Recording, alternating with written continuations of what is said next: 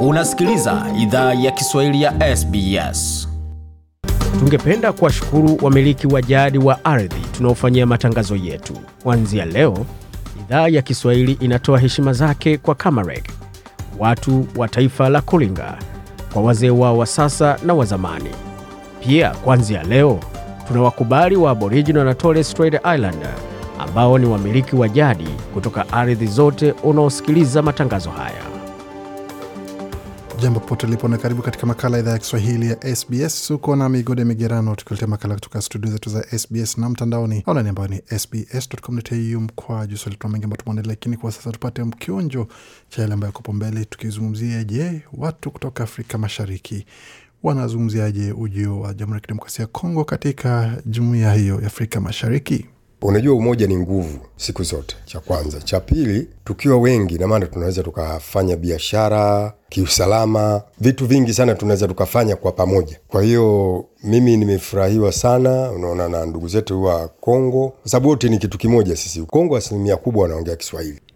Huyo ni mmoja wa wafanyabiashara ambaye anazungumzia ujio wa Kongo kule katika jumuiya ya Afrika Mashariki akisema kwamba furaha yake haina kifani, na akizungumzia pia fursa za biashara ambazo zitaweza kufunguka baada ya Kongo kuidhinishwa kuwa mwanachama mpya wa jumuiya ya Afrika Mashariki. Na mazungumzo bila shaka unaweza kuyasikia muda usio mrefu, lakini kwa sasa moja kwa moja kwa muktasari wa habari.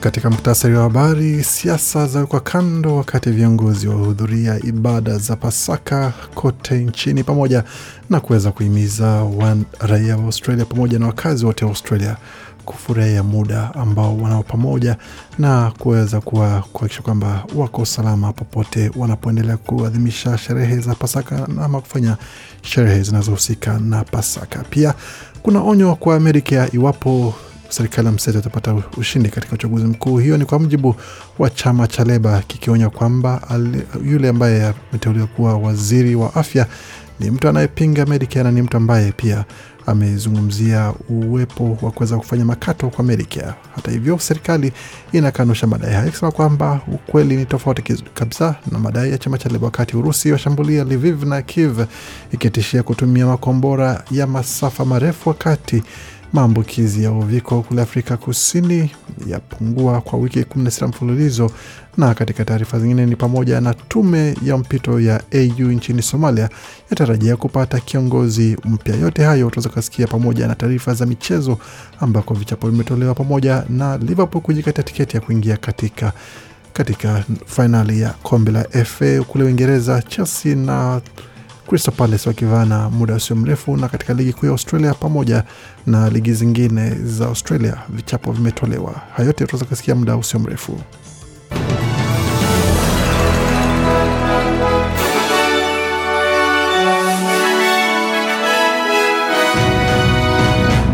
Wasikia idhaa Kiswahili ya SBS na hii hapa ni taarifa kamili ya habari. Pasaka imeidhinishwa nchini Australia. Ibada zilihudhuriwa makanisani kote nchini na waziri mkuu Scott Morrison pamoja na kiongozi wa upinzani Anthony Albanese walikuwa miongoni mwa waumini walioshiriki katika ibada hizo. Bwana Albanese alihudhuria ibada katika kanisa Katoliki mjini Cairns, naye Bwana Morrison alihudhuria ibada katika kanisa la Horizon ambalo liko katika kitongoji cha Sutherland kusini mwa mji wa Sydney. Bwana Morrison aliwahamasisha watu wafurahie muda wanao pamoja na wapendo wao katika wakati huu, akisema kwamba nasema ni wakati wa tumaini kubwa na wakati ambao tunaweza tazamia siku za usoni kwa kujiamini. Kama uko barabarani wikendi hii, tafadhali endesha gari salama unapoelekea nyumbani, ila furahieni wakati huu pamoja. Mungu awabariki na Pasaka njema, alitakia wote ambao wanaadhimisha Pasaka. Na kesho Jumatatu tarehe 14 Aprili ni siku ya mwisho kwa Waustralia wanaostahiki kujiandikisha kupiga kura katika uchaguzi mkuu ujao. Uchaguzi mkuu utakuwa tarehe 21 Mei, ila kura za mapema zinaweza anza kupigwa kuanzia tarehe 9 Mei, ambapo kutakuwa fursa za kuweza kupiga kura katika moja ya vituo mia vya mapema kote nchini au unaweza tuma kura yako kwa barua hadi Jumatano ya kabla ya siku ya uchaguzi mkuu. kama mpiga kura anapatwa na uviko 19 au amekuwa mtu wa karibu wa mgonjwa wa uviko 19 katika siku mbili zilizopita kabla ya uchaguzi mkuu au siku ya uchaguzi mkuu, itabidi wapige kura zao kwa simu. Ila Evan Akin Smith kutoka tume ya uchaguzi ya Australia amesema chaguzi hilo ni hatua ya mwisho kabisa na We're encouraging Australians only to access this service if they're eligible. Anasema tunawahamasisha Waustralia watumie uchaguzi hili tu kama wanastahiki. Hiyo ni muhimu sana, ni hatua ya dharura tu. Haitakuwa rahisi kusubiri kwenye si, siku ama kwenye simu kupiga kura. Kunaweza chukua muda mrefu zaidi kuliko kupiga foleni katika kituo cha kupiga kura. Kwa hiyo kama watu wanadhani hii ni chaguzi rahisi, naweza piga simu tu. Hiyo sio sababu huduma hiyo imewekwa ama imetolewa. Na katika taarifa zingine za uchaguzi mkuu, upinzani wa shirikisho umesema Waaustralia wanaweza watarajia makato kwa Medicare, serikali ya Morrison ikishinda uchaguzi mkuu. Upinzani umesema nia ya serikali ya mseto kumteua Ann Ruston kuwa waziri wa afya ilidokezwa kwa mashambulizi zaidi kwa mfumo wa Medicare. Mnamo mwaka 2014 Ann Ruston alisema Medicare katika mfumo wake wa sasa sio endelevu. Jim Chalmers wa chama cha Leba amesema kwamba Senator Ruston atasimamia makato kwa Medicare na Only a Liberal government led by Scott Morrison could appoint someone as the minister. anasema ni serikali tu ya chama cha Liberal inayoongozwa na Scott Morrison ambayo inaweza mteua mtu kuwa waziri wa Medicare, ambaye amesema mara kwa mara na kutetea nia ya kufanya makato kwa huduma ya afya kwa wote. Hata hivyo, waziri mkuu Scott Morrison amesema kwamba ukweli wa mambo hauungi mkono madai ya chama cha Leba. Amedokeza ongezeko kwa viwango vya huduma ya afya inayotolewa na madaktari bila malipo kama ushahidi wa nia ya serikali ya shirikisho kwa Medicare. Our opponents talk about Medicare, but under us, Medicare. Anasema wapinzani wetu wanazungumza kuhusu Medicare, ila chini ya uongozi wetu Medicare imepewa dhamana na viwango vya huduma inayotolewa kupitia Medicare imeongezeka kutoka asilimia 88.2 hadi asilimia 88.8. Unajua hapa Paramata, kiwango hicho ni asilimia 98. Serikali yetu imeweza toa dhamana kwa Medicare kwa sababu tumeweza toa uchumi imara alisisitiza waziri mkuu Morrison. Kutazama taarifa zingine ambazo zinajiri kwa sasa ni kuanzia kule Ulaya ambako ndege za kivita za Urusi zimeshambulia kwa mabomu mji wa Lviv na kwa makombora mji mkuu wa Kiev Jumamosi na kusababisha kifo cha mtu mmoja baada ya karibu wiki mbili za utulivu katika mji mkuu wa Ukraine. Kuongezeka kwa mashambulizi kunatokea siku moja baada ya Moscow kutoa tena vitisho vya kushambulia vya makombora ya masafa marefu mji mbalimbali ya Ukraine baada ya manowari yake kuu ya kivita Moskova kuzama katika bahari ya Black Sea. Mashambulizi makali yaliripotiwa pia upande wa mashariki wa Ukraine ambako kombora moja limeshambulia kiwanda cha kusafisha mafuta ya petroli katika mji wa Lysychansk.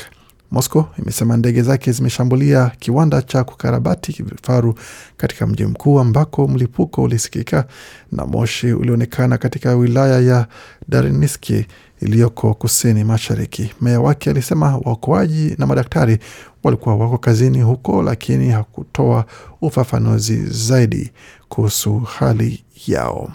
Tukiangazia taarifa zingine ambazo zimewafikia kwa sasa ni pamoja na tume ya mpito ya amani ya Umoja wa Afrika nchini Somalia inatarajia kupata kiongozi mpya katika siku zijazo baada ya uhusiano kati ya serikali inayowapokea na mkuu wa tume ya ulinzi kuharibika wiki iliyopita. Vyanzo vya kidiplomasia vimeliambia gazeti la The East African itakuwa ni muhula kwa Francisco Madeira kurejea Somalia baada ya nchi hiyo kumwondolea hadhi ya kidiplomasia. Chanzo kilisema kwamba bwana Madera, raia wa Msumbiji, alikuwa ki, anashinikizwa kujiuzulu ili isionekane kwamba alikuwa amefukuzwa kazi. Bwana Madera alikuwa hajajibu maswali ya waandishi wa habari. Mkuu wa tume ya mpito ya amani ya Umoja wa Mataifa ya Afrika kwa mradhi ATMIS angelikuwa anasherekea wiki chache za awali za chombo hicho kipya cha kulinda amani baada ya AMISOM.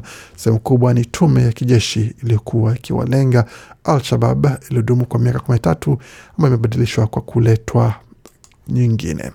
Na katika taarifa zingine, tukisalia kule kule nchini Somalia ambako mivutano ya zaidi ya mwaka mmoja imemalizika baada ya wabunge wapya wa baraza kuu la bunge la Somalia kukutana kwa mara ya kwanza Jumamosi kuanza utaratibu wa kumchagua rais. Bunge jipya la Somalia limekutana kwa mara ya kwanza tena kuweza Jumamosi katika kile kinachoelezewa ni hatua muhimu kuelekea kukamilisha mchakato wa kumteua rais mpya wa taifa hilo. Na katika taarifa zingine, shirika la afya duniani WHO limesema nchi za Afrika zinaendelea kuripoti idadi ndogo ya maambukizi ya virusi vya korona tangu kuanza kwa janga hilo. Idadi ya watu wanaoambukizwa virusi vya korona kila wiki imepungua kwa wiki 16 sasa, sawa na idadi ya vifo katika muda wa wiki nane zilizopita. Wataalamu hata hivyo wanaonya kwamba huenda maambukizi yakaongezeka wakati wa msimu wa baridi, hasa kusini mwa Afrika. Mkurugenzi mkuu wa WHO barani Afrika Matshidiso Moiti amesema kwamba kuna hatari kubwa sana ya kuongezeka kwa maambukizi ya virusi vya korona na kwamba kuna haja kubwa ya kutekeleza masharti ya kukabiliana na maambukizi hayo. Na nchini Kenya, vigogo wa kisiasa wametupwa nje katika michujo ya chama cha UDA ambako wale ambao walikuwa tarajiwa kupata ushindi bila shaka wameweza kuona cha mtamakuni chini ya mkono wa wapiga kura, wengi wao wakiwa ni wandani wa naibu wa rais William Samoei Arap Ruto ambaye ameweza kuona chama chake ama wananchi wakichagua watu mbadala ama watu tofauti na wale ambao pengine chama kinatarajia kwanza watashinda, lakini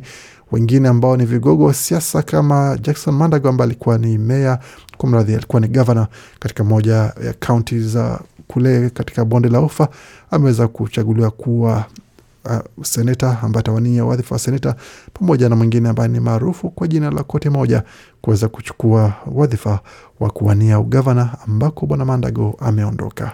Yote hayo tunaweza kuletea katika makala ajayo ya Jumanne tutakapozungumza na baadhi ya wanachama wa UDA ambao wako hapo nchini Australia pamoja na wengine ambao wako kule Kenya wakiweza kufafanua zaidi kilichowafikia baadhi yao. Waendelea kusikia idhaa Kiswahili ya SBS ukiwa na migodi ya migerano. Kwa sasa tukie moja kwa moja katika viwanja vya michezo, tukianzia katika mchezo wa NRL ambako mechi ambazo zimechezwa mapema hii leo ni kati ya Roosters na Warriors, ambako Roosters wamewacharaza Warriors wa New Zealand 22 kwa 14, wakati Storm wamecharaza Sharks 34 kwa 18. Sea Eagles wameendelea wakiwacharaza Titans wa Gold Coast 26 kwa 18, wakati Panthers wakiwavaa Broncos wa Queensland ama Brisbane ukipenda 40 kwa 12, Rabbitohs wakiwala Bulldogs 36 kwa 16, wakati Raiders wakipata kichapo chembamba cha alama 14 kwa 12 dhidi ya Cowboys. Hapo kesho itakuwa zamu ya Parramatta Eels kuvana na West Tigers pamoja na Dragons ambao walipata ushindi leo dhidi ya Newcastle Knights, alama zikiwa ni ishirini na moja kwa kumi na sita. Tukitazama taarifa zingine za michezo, hususan katika mchezo wa A-League ambapo hali ilikuwa ni hivi ambapo vijana waliingia dimbani wa Central Coast Mariners na kuwacharaza Wellington Phoenix magoli manne kwa sufuri ambapo ilikuwa ni mechi ya kwanza timu ya Wellington Phoenix cheza nyumbani kwao New Zealand baada ya takriban mwaka ama miaka mbili wakichezea nchini Australia lakini mechi ambayo ilikuwa wachezee nyumbani kuwakaribisha ikawa sasa kitumbua chao ikaingia mchanga kutoka kwa Central Coast Mariners. Katika mechi ingine ilikuwa ni Perth Glory kuchezea mkono na kidole kimoja, kumaanisha kwamba alipigwa goli sita kwa sufuri wakati walicheza na West United, ambapo pia Melbourne Victory ikiwacharaza Newcastle Jets mbili moja. Central Coast Mariners vilevile vile na Western Sydney Wanderers katika mechi za Jumatano ilikuwa ni mbili mbili. Macarthur na Brisbane Roar Ijumaa ikawa ni, mbili kwa moja. Tazama katika mchezo wa ligi kuu ya soka kule Uingereza, Brentford imeimarisha nafasi yake katika ligi kuu ya Uingereza kwa kuwacharaza West Ham magoli mawili kwa sufuri, wakati Southampton kuwacharaza Arsenal moja sufuri. Vilevile Watford kwa mradhi uh, Brentford kuwacharaza West Ham bali iliwacharaza Watford mbili moja, wakati Brighton ikawacharaza uh, Tottenham moja sufuri. Man United ikatoka nyuma na kupata ushindi wa magoli matatu kwa mbili, yote matatu yakifungwa na Cristiano Ronaldo. Katika mechi ingine ambayo ilichezwa ilikuwa ni kombe la FA nusu fainali kati ya Man City dhidi ya Liverpool. Liverpool akaibuka kidedea ambapo aliwacharaza City magoli matatu kwa mbili na muda usio mrefu itakuwa ni zamu ya Crystal Palace kuingia dimbani dhidi ya Chelsea kwa mwanani mwingine ambaye atakuwa katika nusu fainali ama katika fainali hiyo ya kombe la FA nchini Uingereza.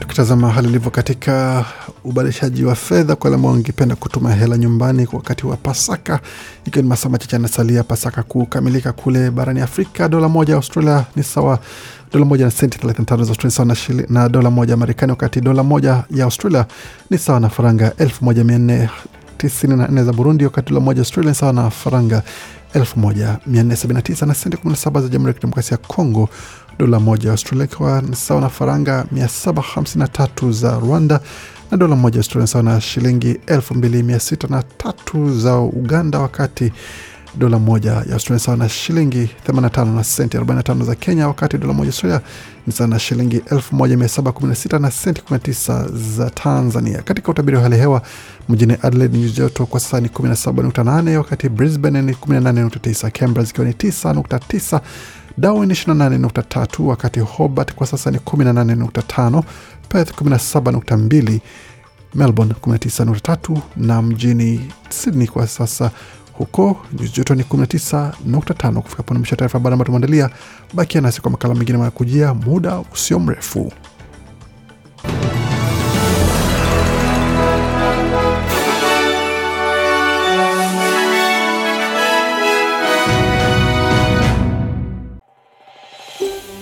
Je, unataka kusikiliza taarifa zingine kama hizi? Sikiliza zilizorekodiwa kwenye Apple, Google, Spotify au popote pale unapozipata.